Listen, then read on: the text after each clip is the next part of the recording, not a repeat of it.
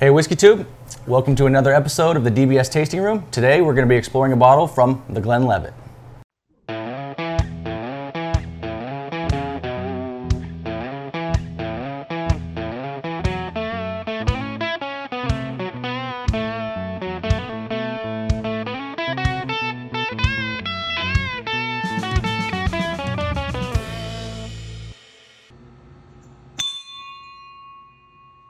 So uh, we're going to talk about this expression here from Glenlivet. Obviously, this is their illicit still. Uh, it came out this year, 2021, so it's it's brand new. In fact, um, we just opened this bottle not too long ago. Uh, obviously, to, to taste it a little bit, to see where we're at. Oh, I haven't Uh, had it yet, so I know. Uh, so Well, I I'm have- looking forward to it. Yeah. um, but this is uh, this is done at 48% ABV, um, and it is it is a special edition. They're calling it, so it's most likely not going to be available all the time. This it's a limited run, so uh, if you see it out there, it's, you can get it for about 40 to 50 dollars. It's in that range at your at most uh, local you know um, liquor stores. So uh, Yeah, yeah, yeah. It's so it, it's really reminiscent of the uh, the double oak, their their 12 double oak, which is probably one of their most accessible whiskeys, uh, and it is definitely their entry level uh, from the from the Glenlivet. Uh, however, um, this one is is picked up a little bit. There's a big there's, a, there's some punch here. Um, I think you're going to enjoy it. Uh, you know, That's the one thing interesting to me because I like Glenlivet already, right? Yeah. It's a Glenlivet 12 we've kind of discussed in past videos. Just one of those good entry levels for everybody, but you up the proof a little bit. Now we're talking. Yeah, I just I think it, it adds a little more character, you know. Uh, and I don't know how common this is from uh, the Glenlivet in general. That there are a few other bottles that we have that have a, a higher proof in their expression line, like the Nadurra um, and, and their peated Nadurra casks. But most of their stuff is pretty pretty straightforward, 40, 43 percent. Um, but you know they're one they're the largest Speyside distillery out of Scotland, so they're, they're one of the. I mean, obviously you hear Glenlivet, people know what the heck that means. Uh, Is this one of their only dark bottles? So I'm just trying to think about the top of my head. So the- usually Well, black, the, right? they have the special editions, the Enigma and the Spectra. That's Those right. bottles are the black, the really dark bottles. But no, this is definitely in their normal lineup. This is this is uh, a little different. Yeah. So, I say it's got the different shape, different color. It's like, huh, well, thanks for the pour, Donnie. Yeah. So let's. You want to jump into this? I do. Should yes, we cheers? Absolutely. Cheers. All right, cheers. All right, everyone. We're gonna we're gonna go. Yeah. I mean, it is kind of atypical. Yeah. The Glenlivet. It is Doug Glenlivet. I mean, it- and we won't say Doug Glenlivet the whole time. No, I just do- yeah, yeah, right. Remember, we just say it just because I think it's funny. I mean, they're very specific with Doug Glenlivet, but again, a lot of it has to do with the fact that the Glenlivet is a region. Uh, there's a you know that region in Scotland. It's in this Speyside region. It's like a bunch of these distillers that are in that Glenlivet area. Yeah. Uh, and they used to be putting Glenlivet on their bottles. You can still find some that do that now. However, when it's the Glenlivet, you know it's actually Glenlivet's um, distillery. So, so Oh, okay. it's that specific one. I didn't even know that. Yeah. Well, this is it's got an interesting nose. It's very reminiscent of Glenlivet's standard flavor profile, meaning you're going to get banana, mm-hmm. tropical fruits kind of up front, and I get it up front. It's more pronounced. I'm actually getting green apple, even a little pear. Yeah, it's it is fruity. However, I'm not sure. You know, I don't. On, on, and honestly, I don't really know if this is done in a shared cask. I know the double oak, the standard double oak's not. So if they didn't follow that same line, then this probably is not finished like that. This actually get a little bit less banana than I normally do. Actually, It could be, yeah, it could be just the heat, the way they finish this too. I don't Yeah. know. I mean, but it's there's not an ethanol punch. It's it's a very interesting nose for Glenlivet. It's still very, like I said, though, it's still very reminiscent. I, I could, Yeah. we could pick this one out of a out of a you know a blind tasting and say, yeah, that's Glenlivet. I think so. Yeah. It, it- but you know, the one thing that may throw you off is the heat because it's a little bit hot on the nose, very mildly for forty eight percent. You know, in, in a Scotch, you know, we we have stuff that's even that's you know. 10 to, to 12% higher than that and, and it's and it's still sweet even on the nose. I Right. mean, talk about sherry whiskey but this one there is a little bit of an ethanol This kick. this actually smells really good. yeah it smells great I hope even half of the nose goes over to the palate because this is actually right we'll keep we'll keep our fingers crossed stay positive for it but uh, I'm, I'm ready to jump in All there right, cheers cheers. Let's get into it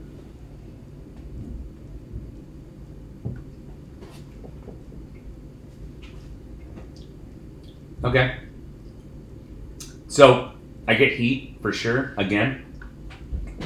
I don't get as much of the tropical on the taste though here No. I- I get some fruits, but I don't really get the banana that I was smelling on the nose here. No. What are you getting? What's your first initial reaction on this one? Like pastry like. You know like the, the Sure. crumbly pastry. like a butter, like a buttered pastry. Butter pastry. Yeah.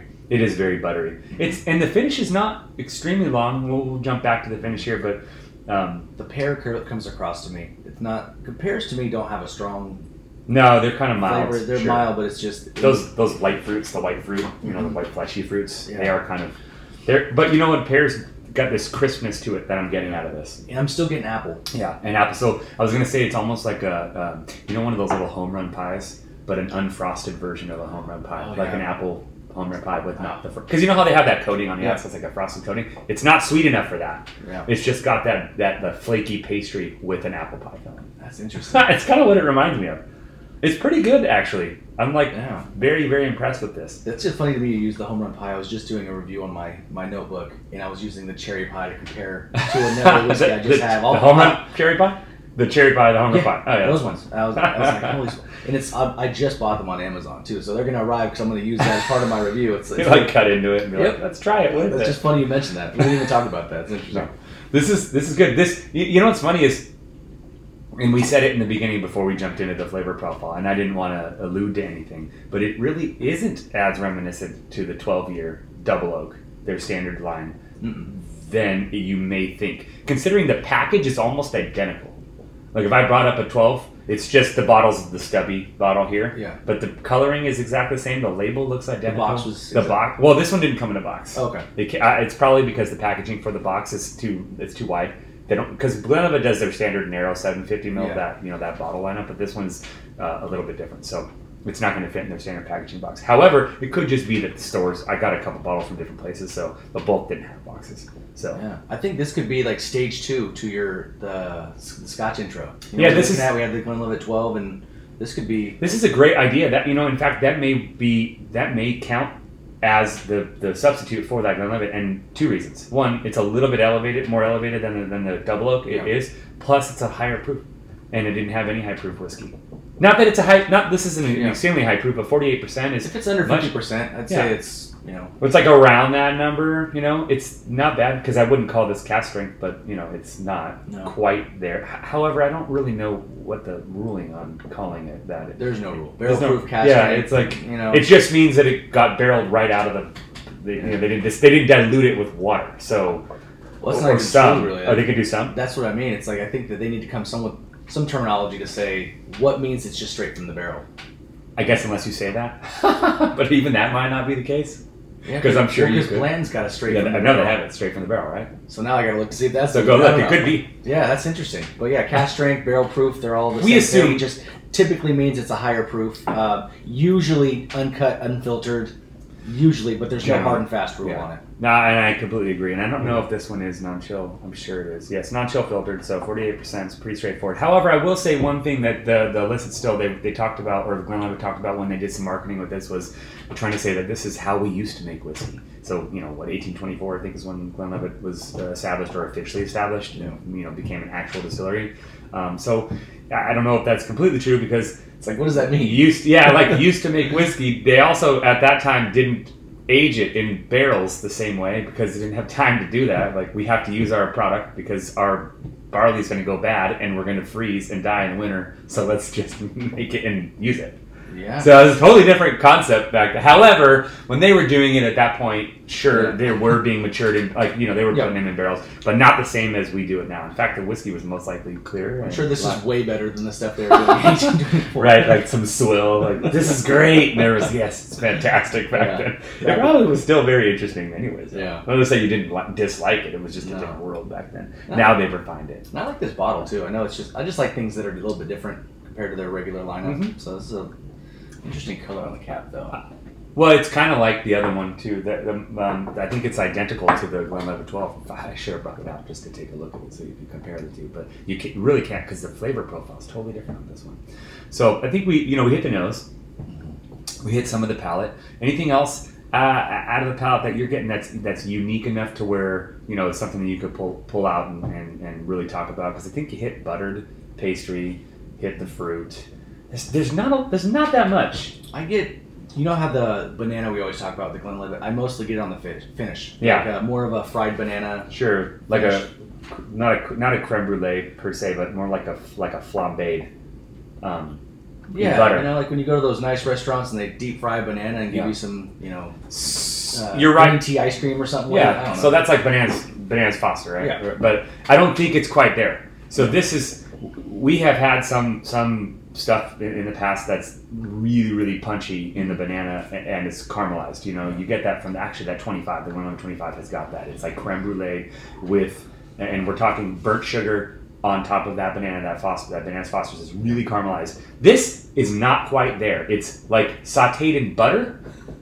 It's like banana sautéed in butter, so it's a little sweet, but it's not over. It's not like uh, like this punch in sugar. Right. So it's almost like they didn't finish it.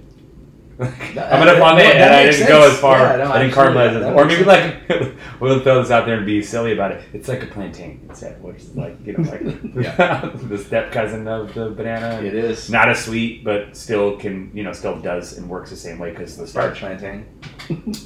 I like it. It's kind of what is what I'm getting out of this stuff. Mhm. A medium finish for me, maybe medium short actually. I'm surprised that it's not a little bit longer with the amount of alcohol I have.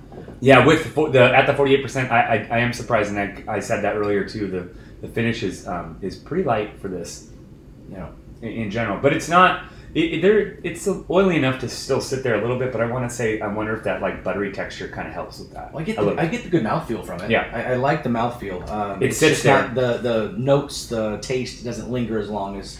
A lot of times, if you have an oily mouthfeel, it kind of coats your tongue, and for me, the flavors just kind of work the front of your tongue to the back of your tongue, and just the longer it hangs out. Yeah. Usually, the better I like it, as long as I like the finish. If I don't like the finish, I want it as short as possible. But I like it. Put it away. Give me some water. Let's hang out for a little bit, you know.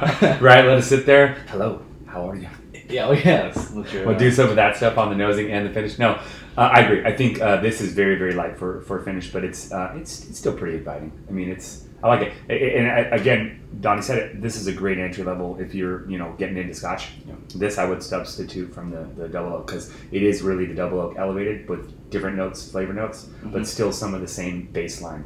Right. Well, even not just get, getting people into the whiskey, but some people they're actually into bourbon, right? And they get into Yeah. the higher proof. And I'm trying to look at the most of the what can I? yeah most of the them? things Yeah. I'm interested in. I obviously like the high proof, but if I wasn't into Scotch yet, and you knew I liked high proof bourbon, This might be one. this might be a Yeah. good way to transition because you still get some of the banana notes, especially like say like the Old Foresters and stuff like that. Yeah. This actually would be a great It's transition. a it, it is it's a good parallel uh, bottle. yeah, to- 'cause to- I, I don't have this in my collection at all, but I think I'm going to add. It. I would add it. It's the Yeah. price. Like I said, the price is pretty reasonable. Uh, this is one that I. What was the price point on this? It's forty to fifty. Oh, I think yeah, I got it for forty. So you know, it was under fifty. I know that was more like the forty, Yeah. maybe forty-four. 96 proof, something like that. So Yeah. yeah. That's what I mean. For Scotch, it's it's not bad. And, all right, everyone, let's cheers, shall we? Yeah. Grab your glasses. Cheers to you. Cheers to you. And from the Dram Bell Society, may you enjoy your dram one grain at a time. All right.